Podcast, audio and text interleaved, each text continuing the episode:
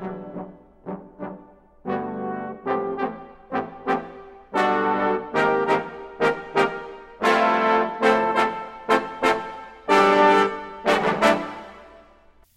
everybody, welcome to Bone to Pick. I am Michael Davis and we are coming to you today from Randolph, New Jersey and the beautiful country home of the great Tom Bones Malone.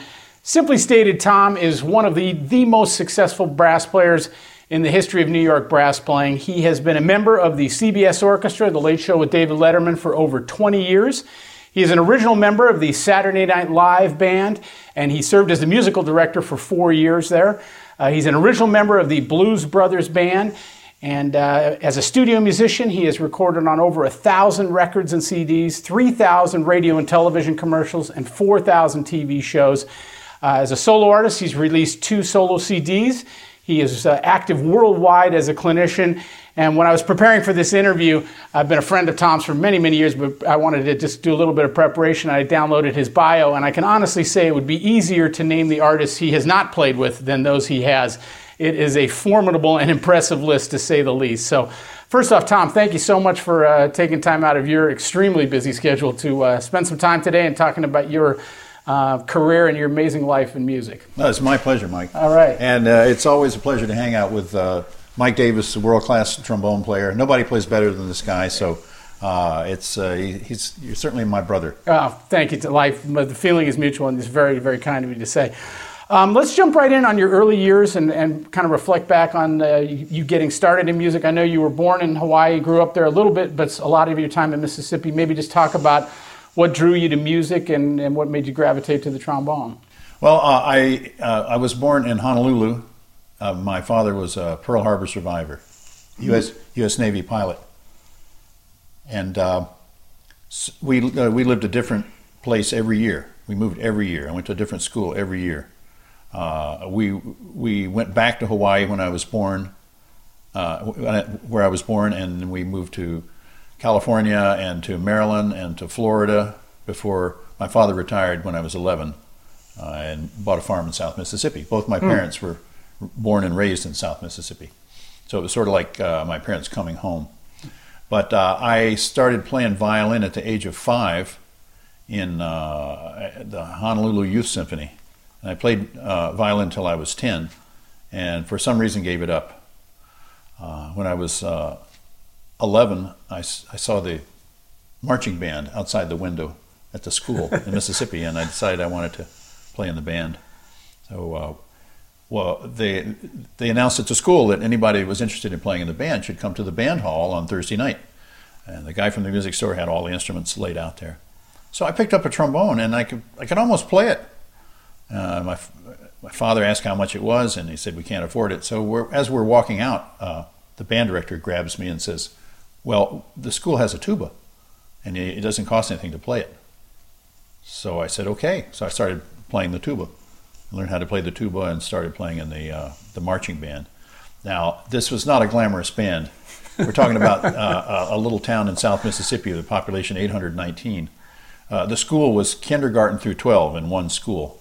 So we had a 28-piece marching band, and there was usually 6 or 7 high school students in the band, and the rest were like from 4th grade on, junior high and elementary school students. So the caliber of the music was not that difficult. Matter of fact, the marching band played the Bennett Band Book No. 1, and that was our entire repertoire. So I learned to play the tuba parts to this marching band music, the next year, we changed band directors, and the new band director was a trombone player, and he knew I was interested in playing the trombone. So he loaned me his trombone. He wanted to play trombone. He showed me where the positions were, and he says, go home and learn how to play this. So I did, and I learned to play the trombone parts in about 3 weeks. And I was still looking for some sort of musical challenge, and I didn't know very much about what was going on, but I was interested in it. So my little brother got a cornet, and when he wasn't playing it, I learned how to play the cornet. My first actual professional job was playing bugle at the Boy Scout camp when I was 13, and it was a great paying gig. It paid $5 a week and a tent and 3 meals a day in the mess hall. And I thought I was on top of the world. When I was 14, some guys came over to my house and said, we're going to start a rock and roll band. There was a couple of guitar players and a drummer and a saxophone player. So I said, yeah. So they started setting up, and I got my trombone out, and they looked at me like I was crazy. This is 1961. And I said, what's up? And they said, you don't have trombones in rock and roll bands. And that was indeed true at the time in 1961. All you had was tenor saxes and maybe a baritone sax in rock and roll music. Very few bands even had trumpet. So I said, well, what am I supposed to play? And I didn't know anything about jazz or rock and roll or much of anything, really. And they said, you got to play saxophone. So my friend happened to have an alto and a tenor with him that night. And so that night he started teaching me how to play tenor sax. And I wanted to learn because I wanted to be in the band and, you know, get chicks and all the usual stuff the young musicians are into. We were doing gigs with that band in about a month. And we were playing stuff by Ray Charles, and we played early Beatles stuff, and whatever we could figure out. And we played in really sleazy places, really sleazy bars, and sock hops and stuff like that. Wow, that is awesome. It's kind of gives some insight into your amazing ability to double, because it's like seems like it was so natural for you from early on. You're already playing trumpet and saxophone and trombone. So I've been actually playing these trumpet and trombone and tuba and saxophone for 52 years. Yeah, awesome. That's great stuff.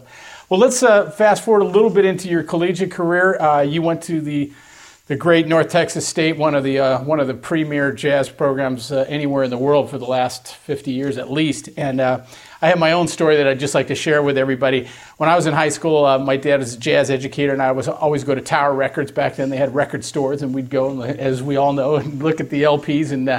And North Texas was the only college program that would put out their lab band records every year. And for those of you who don't know, at North Texas, they have the bands they call the 1 o'clock band, 2 o'clock, all the way down. So the top band is the 1 o'clock band because they meet at 1 o'clock. So the best players were in the 1 o'clock, and I looked at I guess it was around lab 1968, 69, something like that, and I looked, and the lead trombone player's name was Tom Malone, and Tom already had a very successful professional career at this point, so I knew his name very well. And then I look down and I see, oh, Tom Malone is also playing lead trumpet in the 3 o'clock band. And that's just blew my mind, and still blows my mind. It's like somebody who could do those two things. It's quite impressive. But at any rate, Tom, maybe you could share some of your thoughts and memories about that time. Of course, the great Leon Breeden was running the program, but maybe even more importantly, you were there with such great classmates all the way from Gary Grant and Lou Marini, who would, of course, be a lifelong professional colleague of yours. But maybe just talk about that. And I know you were already starting to do some arranging and contracting. It just seemed like a precursor to what your professional career would be. But anyway, any thoughts about that time in North Texas? Well, when I was still in high school, I wanted to play something besides marches on the trombone. And so I went to the music store, and we were a poor farm family. We didn't really have a lot of money. So I saved up enough money to buy a record. And this was, believe it or not, you could go to the record store in 1962. You could go to the record store and listen to a record before you bought it. I know that's so hard to believe, some of you younger people, but I found this record called The Persuasive Trombone of Urbie Green. So I bought this record and I took it home, and that was literally the only record I had for about a year. And I just loved the way Urbie Green sounded, and I played along with him, and he didn't know it, but he was my teacher. I just imitated Urbie Green. All I want, and that's still my aspiration in my life, is to sound as good as Urbie Green. Likewise. And there was nobody around to tell me that, well, it was impossible or it was difficult. I was just sitting out in the farm by myself, just trying to assimilate this music. So I first went to college at University of Southern Mississippi in Hattiesburg for a couple of years, 65 to 67. In the spring of 67. The jazz band from University of Southern Mississippi went to the Mobile Jazz Festival. And we were playing some of my arrangements, and I had a couple of solos. The North Texas band was there with Lou Marini on saxophone. So I met Lou there, and I heard his band play, and he heard my band play, and he said, man, you should really transfer to North Texas next year. So I took his advice, and that was one of the best things that I think I ever did in my life, was to transfer to North Texas. Suddenly, you've got all these great musicians from all over the United States, and it was very competitive. But I've always thought, from an educational viewpoint, musically, that the caliber of musicians that you play with brings your own level up. The higher the caliber of the people around you, and I had people to learn from. Not so much formal study, but I listened to musicians playing next to me, mm-hmm. and I learned a lot. I was mm-hmm. always observant. That was my main way of learning how to play trumpet and trombone and saxophone, was just standing next to great players and observing very carefully and listening very carefully. Mm-hmm. Yeah, so now I'm at North Texas, and I'm playing with Bruce Fowler, Gary Grant, Jay Saunders, Lou Marini, Jim Riggs, Dean Parks, Ed Sof, and a whole long list of great musicians. Yeah, that's awesome. I think it's such, I echo everything you just said. I think when you're around those great musicians, your level just goes up, especially if you're doing like you just described. A very great piece of advice for all of us is always listening and checking out what's going on around you. That's when you can really improve. Formal study aside, I totally agree with you on that. I didn't really take lessons because I was a psychology major. So these playing next to great musicians was my lesson. Mm-hmm. That was my study. Mm. Yeah, indeed. Great words there. Well, following North Texas State, then you immediately started working. We were talking a little bit before the interview, and you could share some of the stories, but the likes of Woody Herman, Frank Zappa, Blood, Sweat, and Tears. But maybe you could talk a little bit about Woody's band, because I know there was, again, like so many great musicians, including Bill Chase and Bobby Burgess and Sal Nistico. But what was your time like on that band? That was a great experience, and it was also a very sort of real-world experience of being on the road and dealing with the day-to-day life. It's not glamorous. You do one-nighters and you ride on the bus, and you... Sometimes you check in every other day. Mm-hmm. Sometimes you ride all night on the bus and get to town and check in at 6 or 7 in the morning and sleep during the day and then go do a gig, and then you go back to the hotel and sleep and then ride the bus all day the next day. However, playing with people like Bob Burgess and Hal Crook, Sal Nistico, Ronnie Cuber, Harry Hall, John Madrid, these were really great musical experiences for me.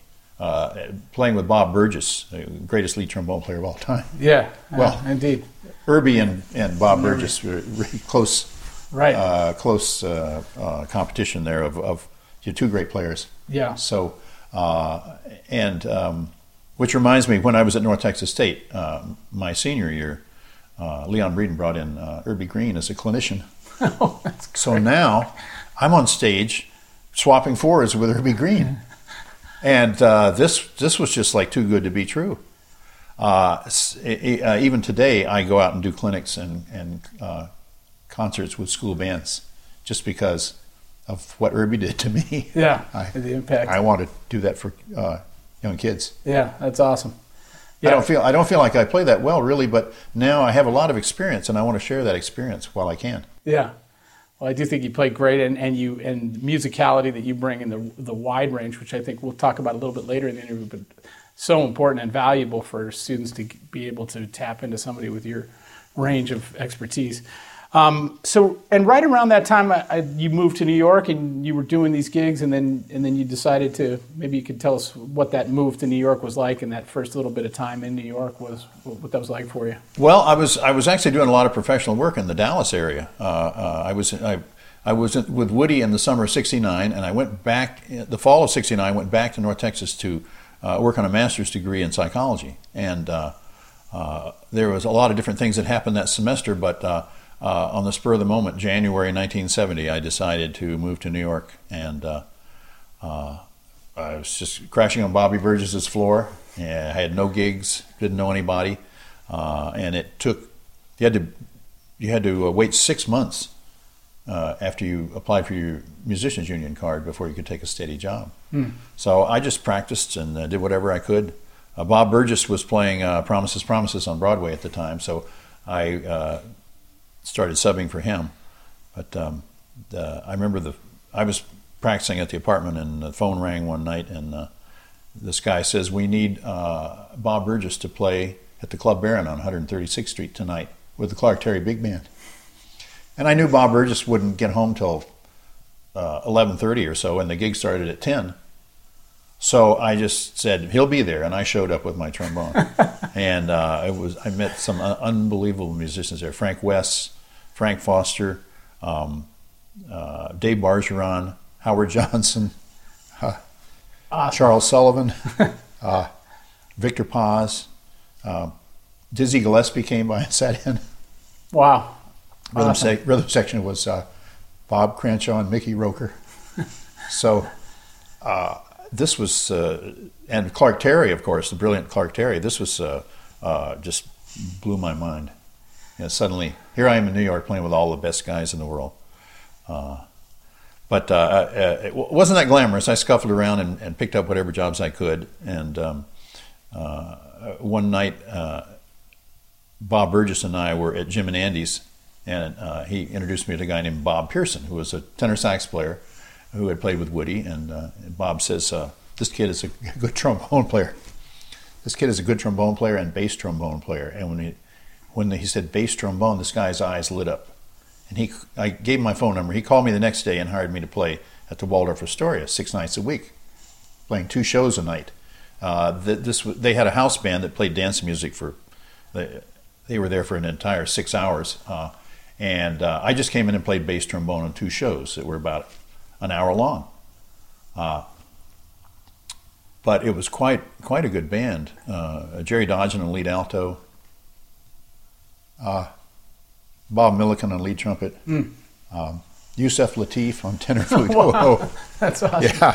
Yeah, Joe Timperley on baritone sax, Quentin Butter Jackson from Duke Ellington's band. It was just an amazing gig, and I couldn't believe it. We did basically Las Vegas type acts like Johnny Mathis, Sonny and Cher.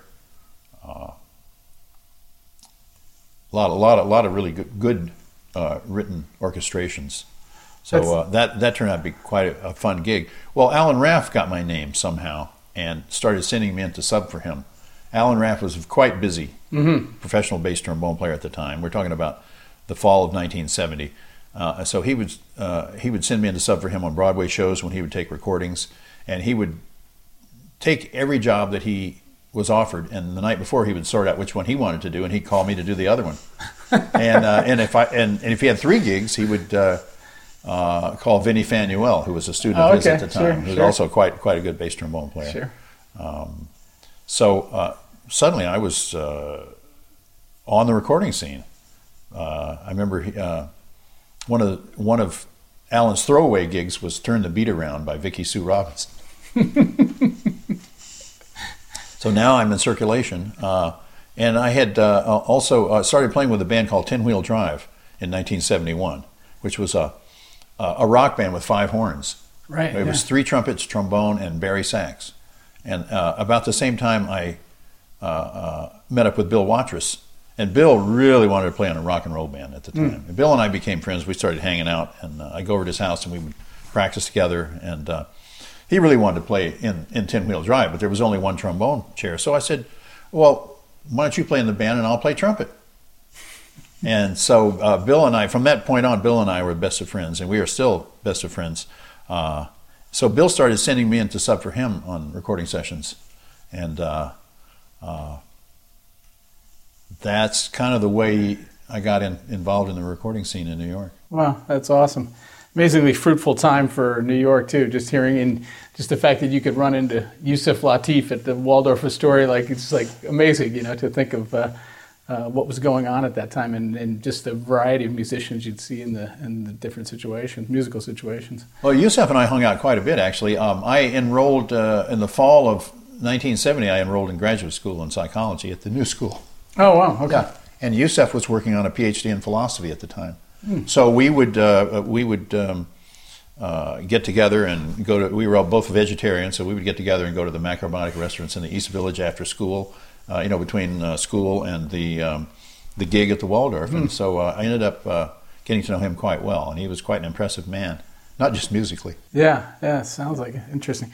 Well, as we fast forward a couple of years, in 1975, you were tapped to join the, at that time, a very revolutionary comedy show, which became known as Saturday Night Live.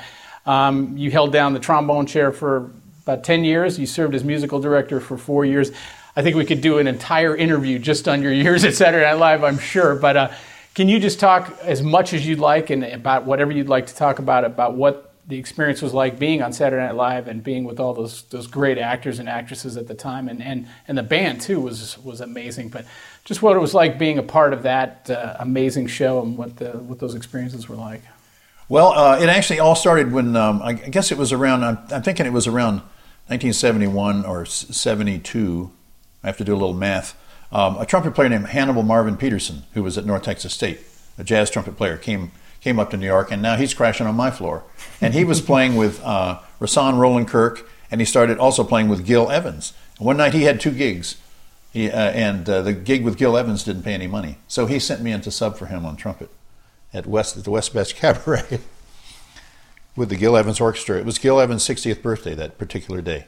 Mm, wow. And so I met several people who changed the rest of my life that night. Lou Soloff, Dave Bargeron, Howard Johnson, Bruce Ditmas, David Horowitz, Billy Harper, David Sanborn. So I ended up, Howard Johnson was asked to put a horn section together for Saturday Night Live, and he suggested me. Mm. Howard liked me because I played tuba and I played a bunch of different instruments. Howard, as you know, Howard Johnson, a legendary musician, plays baritone sax, tuba, trumpet, bass clarinet, plays a whole bunch of instruments too. So Howard and I instantly got together, and we played together with Gil Evans for 15 years. But Howard recommended me for the original band at Saturday Night Live. And I ended up, the original tenor player somehow didn't work out, and I ended up recommending Lou Marini, who came in about the fifth or sixth show and did the rest of the run of that show. But I had a great time on that show. I became the arranger along with Paul Schaefer.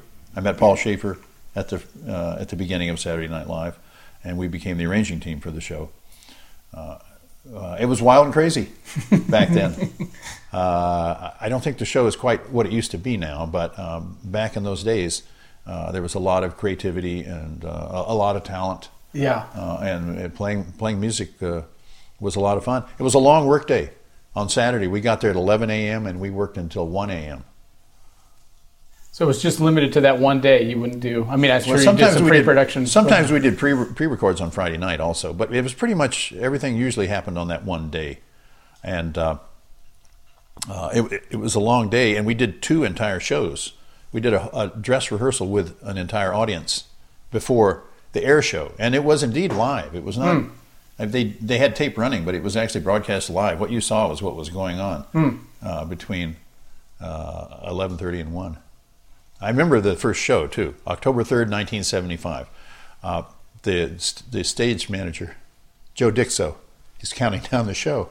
He says, 2 minutes to air. And I'm thinking to myself, wow, there's going to be 15 million people watching this show. This is going to be exciting. 1 minute to air. What if I miss a note?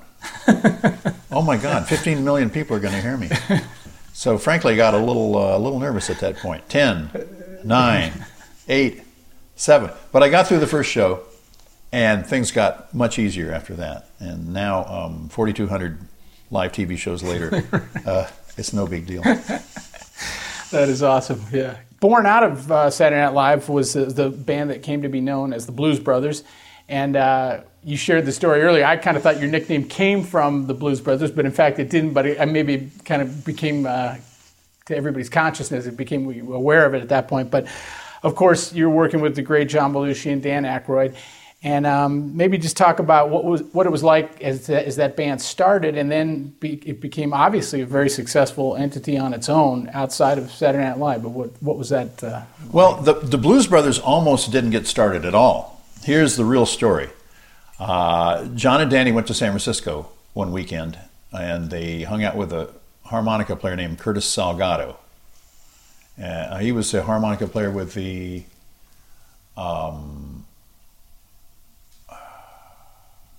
it was a blues harmonica player that played with a blues band, and they stayed up all night and listened to blues records. So on the airplane coming back to New York the next day, John and Danny started talking about developing some characters based on the blues. John was from Chicago, but he was sort of a rock garage drummer. That was his musical interest, and he didn't really know about the blues, even though the blues are closely associated with Chicago. Sure. However, Dan Aykroyd was involved in the blues scene in Toronto, and he played harmonica, and he knew all the Delta blues musicians, and he knew a lot about the history of blues. So he started explaining all this to John, and they came up with these two characters.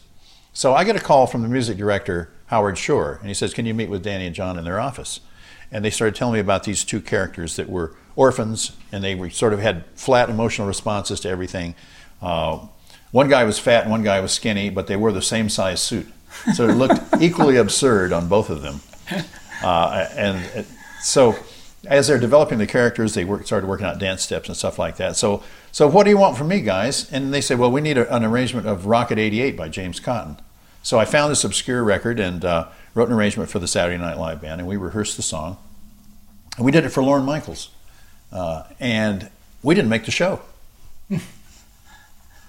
But not to be discouraged, Danny and John continued to develop these characters, and so they asked me to write an arrangement of Hey Bartender. So this is the second week of the blues, pitching the Blues Brothers for the show. We did Hey Bartender for the for Lorne Michaels, and he said, "Frankly, I don't see anything funny about the Blues Brothers." So Danny and John were a bit discouraged. The third week in a row, we did not present anything. After read-through, Lorne Michaels is tearing his hair out saying, "The show's 3 minutes short. What are we going to do?" John and Danny jumped on him and said, "Lorne, the Blues Brothers." And so as if to say, well, we've got nothing worthwhile to put in the 3 minutes. We might as well let you guys make fools of yourselves. He says, "Okay, the Blues Brothers are on the show, but if the show runs long, we're going to cut you." Well, the show did not run long. The Blues Brothers appeared and did the song Hey Bartender. And apparently the viewing audience thought that the Blues Brothers were entertaining, because we got a lot of telephone calls and letters and cards from the viewing audience expressing their pleasure with the Blues Brothers. So we ended up playing again. Before you know it, we had a record deal with Atlantic Records. And before you know it, we were doing a movie for Universal Pictures. So it turned into something huge, and it almost never got off the ground. Wow. That is amazing. Yeah, I mean, that movie, you stop anybody on the street now. It's like, I mean, you must get that all the time. Even though you're on TV every night, people still like, Tom Bones Malone from the movie. Well, John Belushi told me that he was going to make me the most famous trombone player since Jimmy Dorsey. And I never had the heart to tell him that Jimmy Dorsey was the saxophone player of the Dorsey brothers. But anyway, I knew what he was going for. Yeah, I think he meant well. I think he achieved it. Just one name, but one first name difference. That's awesome. Did not hurt my career. No, that is fantastic. Well, in 1993, you were reunited with Paul Schaefer and Will Lee, who you worked with on Saturday Night Live, and you joined the CBS Orchestra, The Late Show with David Letterman. Now it's over 20 years, and you said it was the 4,000th show? 4,000th show on CBS yesterday. So yes. Clearly it has legs, and you've been doing amazing work for so many years now. What has that experience been like? What's David Letterman like? How would you compare it and contrast it to the Saturday Night Live experience? Well, it actually goes way back. When I was the music director at Saturday Night Live from 81 to 85, and in 1982 I got a call from a lady named Liz Anderson. And she says she was my unit manager. She filled out the union contracts for the band at Saturday Night Live. Nice young lady, and she said, "I got a new job." And I said, "Congratulations, what's your new job?" She says, "I'm the associate producer of the David Letterman Show." And I said, "What is that?" She says, "You've never seen it. It comes on real early in the morning. But we are going to change the show to late, late night. And we are looking for a musical director to lead a four-piece band." She says, "I know you're working, so you're not going to do it. But could you recommend somebody?" So I said, "Yes, you should call this kid Paul Schaefer." Oh, wow. He just got back from Los Angeles. He went to Los Angeles to be an actor in a sitcom called A Year at the Top with Greg Avigan. It lasted about 4 or 5 episodes, and the network pulled the plug on it. So Paul had just gotten back to town, and so I told Liz, well, you should call this kid Paul Schaefer. He'll take care of it. Paul, as we all know, has a magical connection with music and comedy. Mm. So, and 2 or 3 weeks later, I happened to be looking on my network feed monitor in my office at Saturday Night Live, and there's Paul rehearsing a band with Steve Jordan, Hiram Bullock, and Will Lee. So in 1993, when the show moved from NBC to CBS, they got a lot of pressure from the network to enlarge the band, because other shows in that slot had larger bands than just Paul's 4-piece band. So he added a couple of horns, and I was one of the horns. I was actually the trumpet player. He hired a trumpet player and a tenor sax player. So I basically played. I was a trumpet player basically for about the first 4 years, and then he added Al Ches on trumpet, so I moved over to playing more trombone and baritone sax and piccolo and other instruments. So, but working with Paul Schaefer is amazing. Paul has perfect auditory recall. He remembers everything he's ever heard. He remembers everything that's gone into his ears, and not just music, but conversations. He remembers conversations word for word that he and I had in 1975. Remember when I said this and you said this and I said this, and it's pretty amazing. Working with Paul has made my own memory better, because I mean, it's sort of the evolution of thought that when you see that somebody else can do something, you decide, well, you can do it. You can do that too, right? And so you push the envelope. Interesting, yeah. Paul hears a song once and he's got it totally memorized. He doesn't need a chart. And it at first was a little intimidating working with him at the show, but now my own memory has improved, and I know the way Paul works. He works very fast. His mind works very fast. His father was an attorney who worked until he was 86, so it just gives you a little clue into his mentality. Paul has a degree in sociology from University of Toronto. Mm. Dave Letterman. Off stage is actually very sort of sane and sort of quiet and sort of polite. We don't have a lot of conversation, but he's very polite. You know, have a nice weekend. How are you? It's sort of small talk like that. But in his own words, he is either doing a show or thinking about doing a show. So he's preoccupied all the time. When he comes from the office to the dressing room, they clear the halls and they clear the elevators. He doesn't see anybody. They have a series of people with walkie-talkies that he doesn't run into anybody. Wow! Just to keep his mind clear and focused. Right. On exactly. Wisdom. Yeah, he doesn't need any distraction. Mm. And he works with a small group of people on the show, a group of producers and writers that he's quite close with. But his mind works very fast.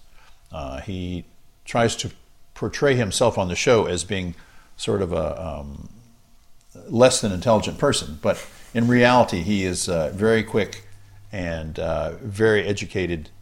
Every night he comes out and warms up the audience a little bit before the show actually goes on the air, and he just calls on people randomly in the audience and asks them where they're from, and he starts spouting off information about their hometown that is unbelievable. Wow. His body of knowledge. Uh-huh. Sounds like him and Paul have that in common in terms of the intellectual... They work at the same speed mentally, I think. Wow. Which is part of their simpatico. Mm-hmm. Wow, very cool. Thanks for sharing all that, Tom. That's amazing insight into that, the operation. That's great. I wanted to ask you just a couple more kind of specific musical questions. We touched on it earlier in the interview about your amazing doubling prowess, which is... world class. I mean, there's very few people who can play so many instruments at such a high level that you've achieved. I notice now with younger players, a lot of players are becoming multi-instrumentalists just because of the economics of things. It's helpful if you can do more than just one thing. If you could give a piece of advice and maybe some insight into your success that you've had, what would you offer in terms of how you approach doubling, especially for you. You're playing unrelated instruments. It's one thing to play trombone and bass trombone and euphonium, but it's another thing to play trumpet and then tenor sax and bari sax and piccolo and all the things that you're able to do. So if it was possible to capsulize your thought process as far as doubling goes, what might that be?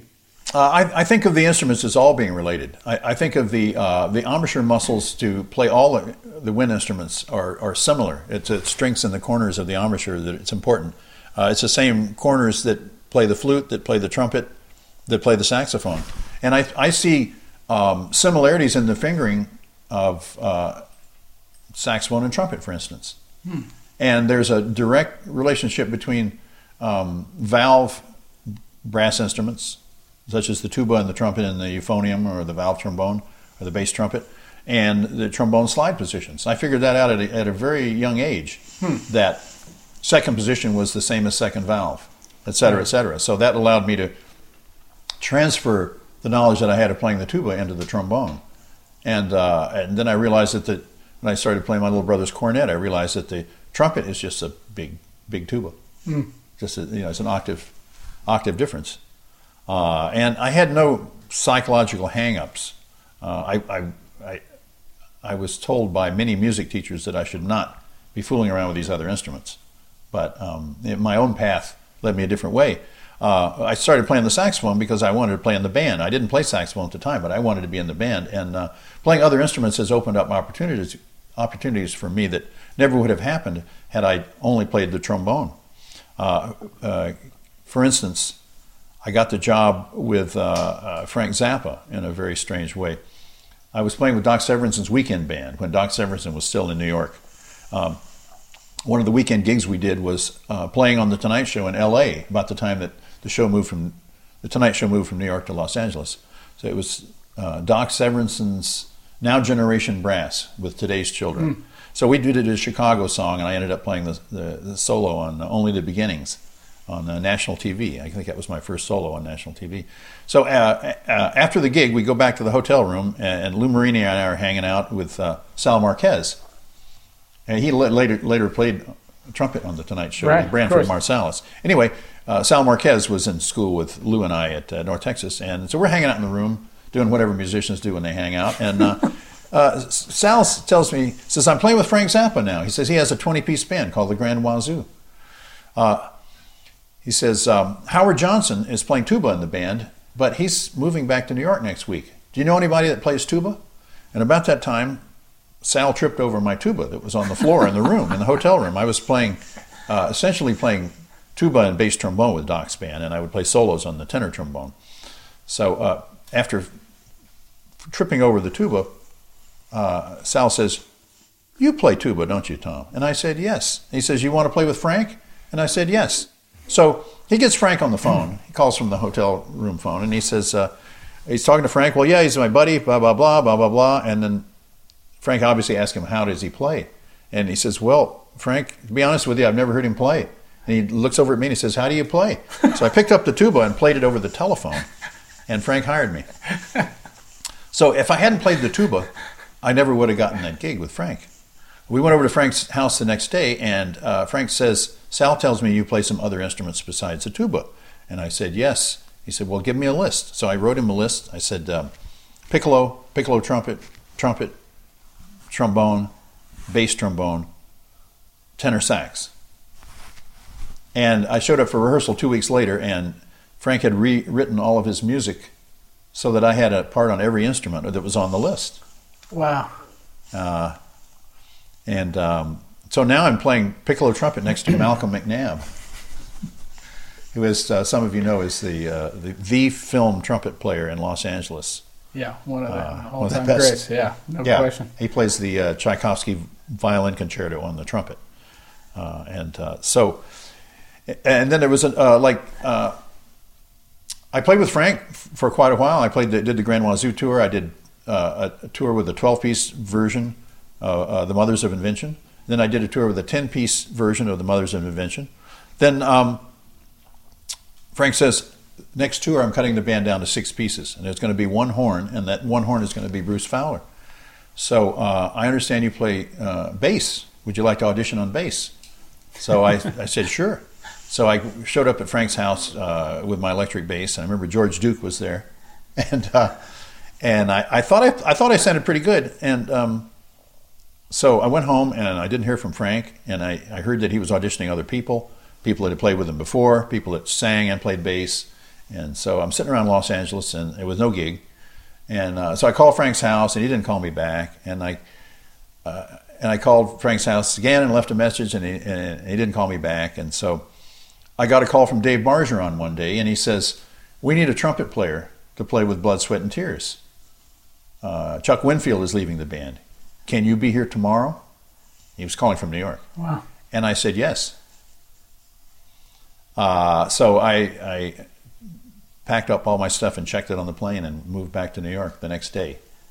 And Frank called my house the same day I left and to confirm that I had the job playing bass with him, with Jean-Luc Ponty and George Duke, with 3 tours of Europe and a tour of Japan for twice the money that Blood, Sweat, and Tears was going to pay me. Wow. So anyway, I never looked back. I recommended a fellow named Tom Fowler, who was Bruce Fowler's brother, and Tom Fowler, amazing bass player. He ended up playing with Frank for quite a few years, and the rest is sort of history.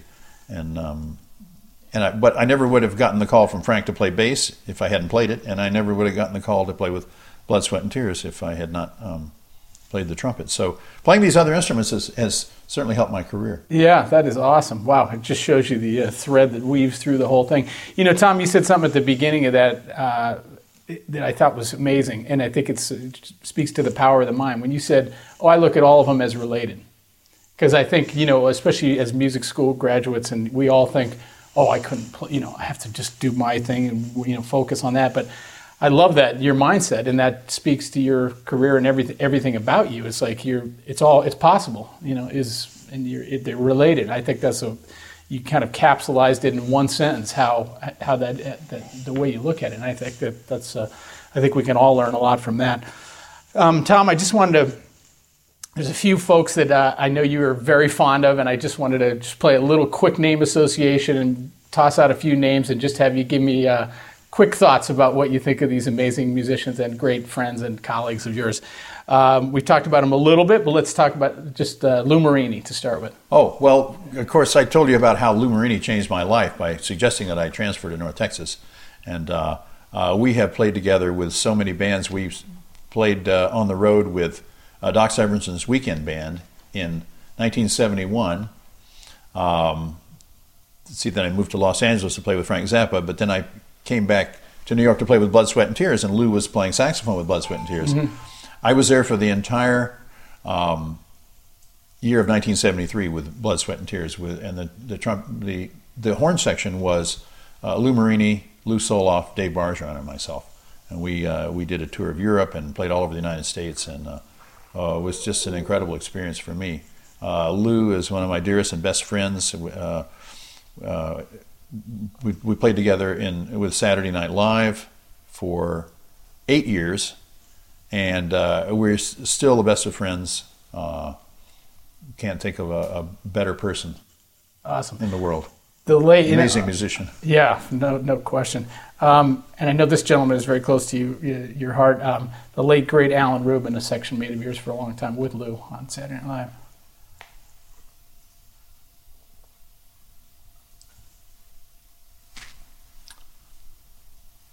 Live. Just like Lou Marini taught me a lot about how to play the saxophone, I learned a lot about it. Playing the trumpet from Alan Rubin. Alan Rubin was one of the cleanest, most in-tune, precise trumpet players I've ever heard. He went to Juilliard for a couple of years and then went out on the road with Robert Goulet. I actually met Alan many, many years ago. In 1967, I went out on the road with the Jimmy Dorsey Band.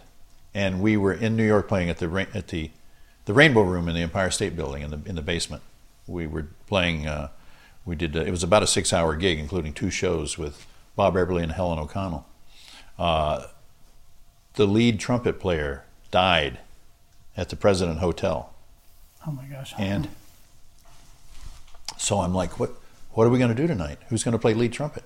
And we'll say, well, we got this kid that plays with Robert Goulet, who's going to play tonight. And then we have a guy coming in tomorrow who's going to do the job steady. So Alan Rubin walks in, sight reads all the music, sight reads all the music for 6 hours perfectly. It sounded better than the regular guy that had been there for all these years. And so at the end of the gig, Lee Castle is paying him out in front of the bandstand. And he gives Alan the money and he says, yeah, kid, you sounded pretty good. And Alan says, yeah, I sounded a hell of a lot better than you did, Lee. As you know, Lee Castle was a trumpet player who had actually played with the Dorsey Brothers Band, and he was in his later years at the time. So Alan, that was a little capsulation of Alan's sense of humor. He's also one of the funniest guys I ever met, and I really miss the guy. Lou and Alan and I had a certain chemistry of playing together that was magic. Yeah. And I always thought that was such an amazing section, and I didn't. Of course, I wasn't nearly as close to Alan as you were, but we all miss him. And I know every time I saw him, I was on the floor laughing. It's something he said, because it was just like whatever was coming in his mind, out his mouth, was just unbelievable. Nothing was sacred to Alan. Yeah, right. Exactly. Well, a couple more names. Here's a gentleman who lives out in Los Angeles, but you work with him quite a bit, Tom Scott. Oh yes. When I was in Los Angeles with the Grand Wazoo, there was a gentleman in the Grand Wazoo named Kenny Schroyer, who was a studio-based trombone player of merit, and he called me up one day and said, can you cover this date for me at Universal Pictures? So I went over there and played this recording session, and I met this young flute oboe player named Tom Scott, who was on the session, and he took me out to lunch just like that. He didn't know who I was or anything, but he just, and I'd already heard of this guy, so, and he was just very nice to me. Now, years later, I'm in New York. My wife is pregnant with my second child. And John Belushi had sounded me in advance. Said, we're going to go to the Universal Amphitheater in Los Angeles and do a recording. And it's going to be start on the 9th of September. So I said, I'll be there. I said, but I can't leave town until my daughter is born. And he gets all nervous, and I said, don't worry, my daughter's going to be born on September 1st, so there's not going to be a problem. Well, daughter was not born on September 1st. We rehearsed in New York for several days. The band leaves on the 4th of September to go out to Los Angeles to do some more rehearsing. And so I called up Tom Scott, thinking that my chair on the Blues Brothers was trumpet, trombone, tenor sax, and Barry sax. So I knew that Tom Scott could figure out a way to play the parts on some instrument, mm-hmm. to make it work musically, knowing mm-hmm. that he was an experienced horn arranger. So Tom covered the rehearsals for me, and then September 9th came and the show started, and Tom covered for me then.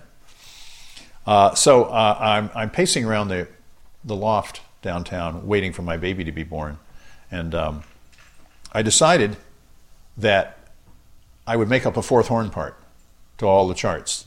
I did all the horn arrangements for the Blues Brothers. So I decided I'd make up a fourth horn part. So I would just show up, and we would do the show with four horns, and that John and Dan would like it, and they would keep Tom in the band. Because I had this feeling of gratitude for Tom for bailing me out of this tough situation. Sure. So the baby was born on early in the morning on September 12th. We check out of the hospital and take my wife and my child home. Her parents are there and a babysitter. We've got everything set up. I jump on a plane. I get to Los Angeles 2 hours before the concert. John has a limo waiting for me. I get to the venue, the Universal Amphitheater, which was an outdoor venue at the time, 1 hour before the concert. And I tell everybody about my idea. And Tom's sitting there waiting, and so we jumped in there and did the concert, and it was very successful and with four horns. And so Tom became a member of the Blues Brothers Band at that point. I just remember being on stage that night, and it was time for my tenor sax solo. And I pointed at Tom, and Tom's pointed back at me and said, mm. So now I'm playing a tenor sax solo in front of Tom Scott. And that was, anyway, and Tom was a member of the touring band on the tour we did, both tours that we did with the Blues Brothers. Well, we only did one real tour with the Blues Brothers Band in 1980 when the movie came out. We did a 5-week tour with a chartered airplane, and it was just a lot of fun. I mean, it made a lot of good music. Yes, made a lot of good music, and Tom and I are still very good friends. That's awesome. Yeah, he's an amazing musician and arranger and an amazing person. Indeed, indeed. One more name, and I know this gentleman has meant a great deal to you musically, and was kind of a father in a way, musical father in a way, but the late, great Gil Evans. Yes. I met Gil on his 60th birthday and played in his band for the last 15 years of his life. Gil told me amazing stories. Gil was, first of all, Gil was a person who never got old. 70 when he was 70 years old, he said, "Hey Tom, look at my new sneakers. Then check out this new punk band I just picked up." He had a CD of a new group that came out. This guy never closed his mind. He kept his mind open for new ideas, and he was always an inspiration to me like that. And he never acted like he was up here and I was down here. It was just like we were on the same level, which was amazing to me. So. Among other things, we played at Sweet Basil every Monday night for 7 years. And between sets, Gil and I would go out the back door and hang out and talk about all kinds of stuff. And the stories he told me would take up an entire book. Mm-hmm. But Gil had a very free attitude about the band, too. It was about free expression, and it was about playing what you felt and when you felt. And he would never assign an order of solos. It was just sort of... everything was supposed to happen the way it should happen.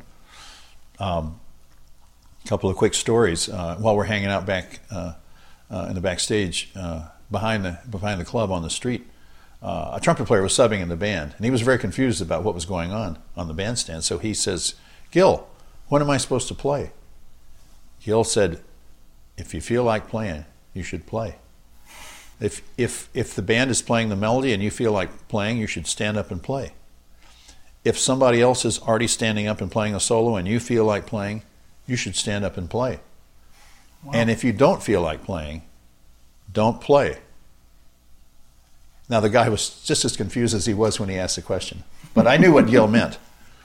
There was another time when we're hanging out back on the street, and an older gentleman who was at the first set comes up to Gil and says, "Gil, are you going to play anything from Sketches in Spain in the next set?" And Gil said, "We don't play that old shit anymore. We're into some new shit." Now, the guy was very confused, and he said, "Well, tell me about the good old days, Gil." And Gil said, "They never were."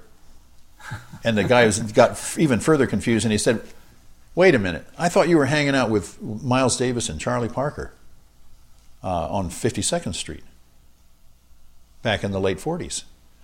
Gil said, "Yeah, Miles and Bird were crashing on my floor. They had drug habits. They couldn't play in a jazz club because they couldn't get a cabaret license because of their police record." Said, "I was an alcoholic, and only reason I had an apartment was because I was writing arrangements and sending them out to Claude Thornhill's band on the road." Did you call those the good old days? And then the guy just left. Wow. But Gil was quite an inspiration to me. I asked Gil what his voicing system was to get his unique sound, and he said it was like a barbershop quartet with one extra note added. I did a further analysis of his arrangements, and even though he said he just fooled around on the piano until it sounded right, but I did a mathematical analysis of some of his music, and I came up with a voicing system, and I used it in my album Standards of Living.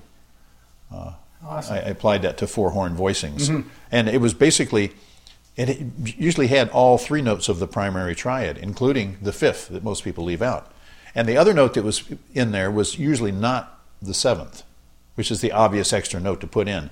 Sometimes he'd have a a five and a plus five together. Mm-hmm. Sometimes he would have a major third and a minor third right next to each other. But it was, I certainly learned a lot about arranging from Gil Evans. The most significant thing he told me was when I said, where did you get your musical technique, Gil? He said, I got it all from classical music. Mm. I said, what do you mean? He says, Prelude to the Afternoon of a Faun by Debussy has all the 20th century harmonies in it. Mm. So I immediately went out and got that recording and that score and analyzed it. And I saw exactly what he meant. It had all the major sevenths and major ninth chords. It had the 13 and the 13 of the flat nine. And that changed my whole life. Wow. And now my new career is going to be a guest soloist with orchestras in their pop series. I'm going to be the guest artist with the University of North Texas Symphony at their gala in October. Oh, fantastic. I'm sharing the bill with Eugene Rousseau. Wow, that's terrific. So I have arranged 16 arrangements for orchestra. Wow. And I've already done a couple of gigs, so I'm really looking forward to this one. That's awesome. Well, that spills right into we're kind of winding down, like a couple more questions, but you know, Tom, you've released 2 CDs as a solo artist. Every time I see you've got a myriad of projects on your plate, arranging-wise and playing-wise. You're out touring and playing a lot with the Fab Four, Willie's great Beatles cover band. Of course, you're still holding down the chair and doing that great work at Letterman. But so I guess that's part of the future for you. I mean, it's amazing. You just described Gil Evans about how he never got old. I feel the same way with you. You're just constantly open to new stuff, and it's inspiring. Is what else is in your future in terms of projects that you have in mind for the next decade or so?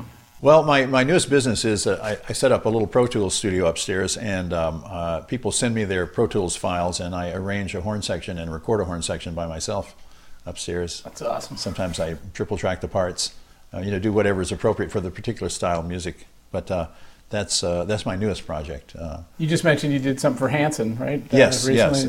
I did the song I've Got Soul from their recent album called Anthem. Mm. And but I've been doing quite a few projects, some of them not as high profile as Hanson, but been doing quite a bit of work like that, and I'm really enjoying working with the software Pro Tools. It's just an amazing, powerful program. You've always had a knack for that. It seems like your mind works in that very high level of computer land and software. I'm encouraging young people to not to be afraid of technology, to just jump in there and learn everything you can. That's the trend. That's where things are going. Mm. Video editing, sound editing, computer-based music. I was never afraid of that. I know a lot of musicians my age were scared of synthesizers. I was one of the first guys to buy a synthesizer. I bought the Emulator 2. I bought a sequencer, a drum machine. I got involved in that kind of music from the very ground floor. JP8. I used to make demos at Saturday Night Live for songs that were appropriate.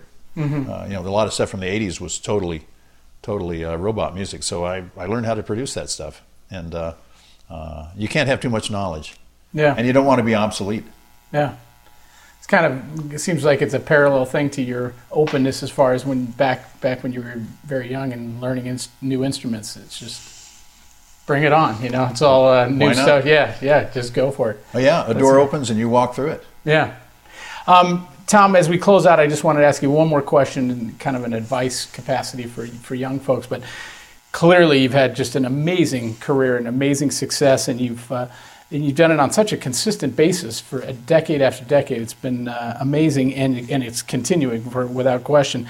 What advice would you have for a young musician out there who's looking at the music business that is, of course, changing all the time, but in terms of achieving success and then just like you've done, you've built on that success and you've also maintained that success. What, if it's possible to kind of capsulize that down to your thought process, what might that be? Well, as far as specific musical advice, I would advise young musicians to practice hard, because that's the only way you can improve. Learn as many songs as you can by memory. Be able, in all styles, be able to play those songs in any key. Learn to improvise. Learn to sight read music. But the most important advice I have for a young musician who wants to be professional is be nice to everybody. Now, you may think to yourself, well, you know, my mother told me that. Well, your mother was right. If a band leader has a choice of hiring you or somebody else, and you both play on the same level, he's going to hire the nicest person of the two. And there's no reason not to be nice to everybody. You never know who's going to end up where. You never know who's going to open a door for you. In my own life, I remember a fellow who was a page at Saturday Night Live. And most people treated the pages as if they were lesser than, you know, with no respect. I always thought of everybody as being the same. I think in God's eyes, the same guy that cleans the toilet is on the same level as the CEO of the corporation. That's my viewpoint on life. And this guy was a nice young kid, and we became friends. And then one day he says, He says, Bones, I got a new job. Congratulations. What are you doing? He says, going to NBC Sports. So I said, congratulations, dude. He says, if I ever need a band leader, I'm going to call you. And I didn't really think about it too long, but I just said, sure. Well, the same guy called me back. Now he's the producer of the Fox sports show on the TV station in Chicago. And he calls me up. You think you can write a theme for us? Yes. And then he calls me up. He says, I'm going to produce 4 TV shows for Coca-Cola at the Super Bowl in Atlanta, leading up to the Super Bowl in Atlanta. Would you like to be the music director? Yes. So there's an example of somebody that most people dissed. Yeah. That's the way your karma comes back. Just be nice to everybody. I have another story, which I shouldn't tell, but I'm going to tell it anyway. I had a friend on Saturday Night Live who was kind of a hothead, and he thought he was better than everybody, and he was always putting people down and dissing people. And one day he got mad at his manager, and he fired his manager. Okay, now... 15 years later, he's up for a big movie part at Universal Pictures. And he was the obvious choice for this movie. I'm not going to mention the guy's name, and I'm not going to mention the movie. Okay. But he was the perfect guy for this role. Now, guess who the president of Universal is now? The manager that he fired. And this guy would not sign off on the movie. He would not sign the movie until this fellow was written out of the script. They wouldn't sign the movie. So finally, they said they got John Goodman instead, and the guy immediately signed the deal.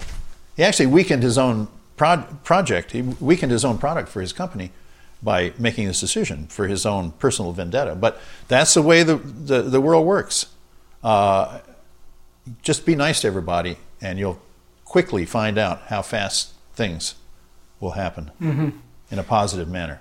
That's some great advice, both musically and personally. And I know from my personal experience, I don't get to see you as often as I'd like and get to work together as often. I feel the same way. But whenever I see you, it puts a smile on my face, and it's just, you make people feel good around you, both musically and personally, and I think it's great words to live by.